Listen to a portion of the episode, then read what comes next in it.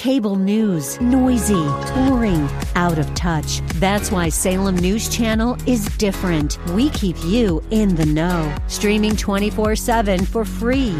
Home to the greatest collection of conservative voices like Dennis Prager, Jay Sekulow, Mike Gallagher, and more. Salem News Channel is unfiltered and unapologetic. Watch anytime on any screen at snc.tv and Local Now Channel 525.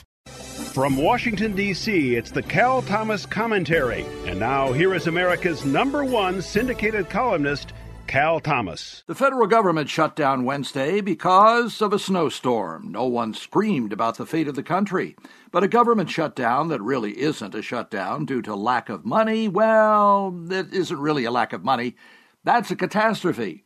Republicans avoided a so-called shutdown today by giving Democrats what they wanted, more spending, which means more borrowing because we don't have the money to spend, which means more debt. $21 trillion and counting. And not even Republicans seem to care because it's all about keeping their majorities.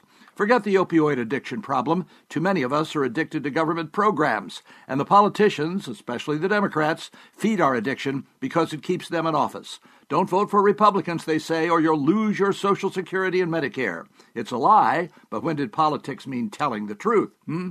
Republicans once cared about fiscal discipline and debt and the Constitution. Now it appears most of them care only about their careers.